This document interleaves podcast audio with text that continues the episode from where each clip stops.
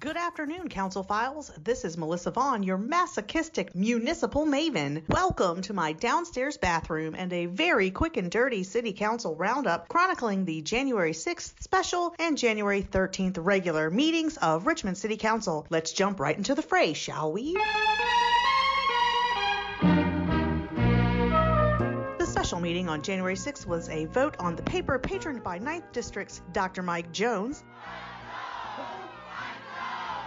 ask the General Assembly if we could pretty please decide what to do with the monuments that sit on our public city property. F you, Dillon, and your poopy old rule. We can't even have a real discussion about anything related to these statues unless the GA gives permission. Well, despite four members of the South rising again to attend the meeting, with two speaking against and a stars and bars clad child in tow, the third time was the charm. This paper passed despite no votes from the 8th's hashtag Reva, not a shocker, and the fourth's Kristen Larson, a major bummer. I was surprised by Council Veep Chris No Chill Hilbert's impassioned speech in favor of this paper. That doesn't negate all the other weirdness he perpetrates on the reg, but it's a step in the right direction. Now, if we could just get him to stop trying to block homeless shelters in the third. This past Monday's meeting was something. Let's briefly discuss public comment.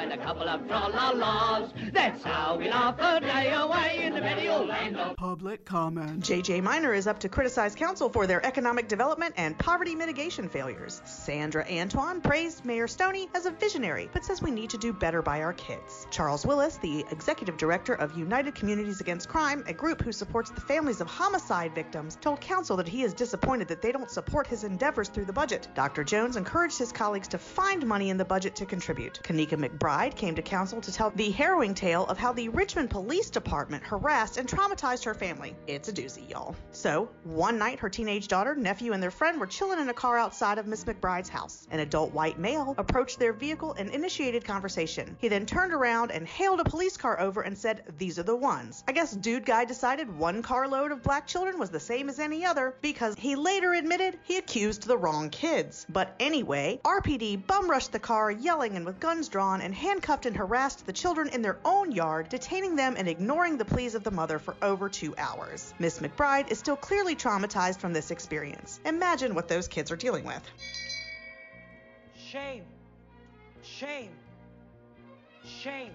In the same vein, Kim Rolla, an attorney with the Legal Aid Justice Center and the Richmond Transparency and Accountability Project, spoke on RPD's lack of transparency and accountability. The Popo promised way, way back in June that they would have public input forums on the RPD's records management system, which logs its interactions with the public. They have not upheld their end of the bargain. Another shocker. Even after Chief Smith promised these forums, they did not materialize. Only a poorly promoted demonstration of its system occurred right before Christmas. RTAP is rightfully pissed and demanding public forums. Chief Smith responded by saying that Rolla is correct and that they are failing in this arena, and he promises to do better. Okay, you'd better, but the odds on that are about the same as me getting a fuzzy unicorn pony.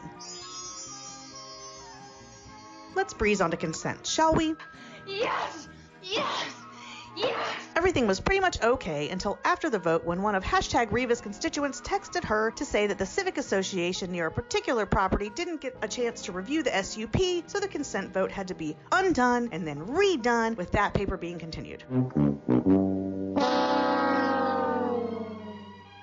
And then it's on to the one regular agenda item. The second's Kim Gray put forth a paper to limit units in multi unit dwellings in non conforming buildings from each unit being less than 750 square feet. This effectively kills a planned building which would contain little tiny 500 square foot flats in the old Lee Medical Building on Monument Avenue. Gray claims this will help curb gentrification citywide and is not at all to appease rich Monument Avenue residents who turn their noses up at students who bring trash and riffraff into the neighborhood. All I know is that when I was 20 and broke, my tiny 500 square foot flat saved me.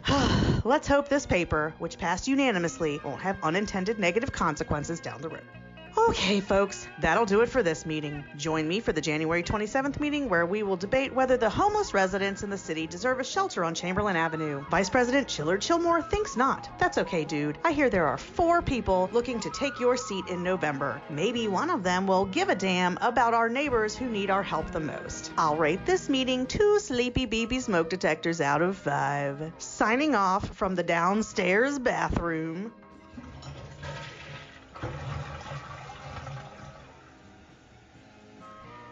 Happy MLK Day to all y'all. Consider celebrating by volunteering.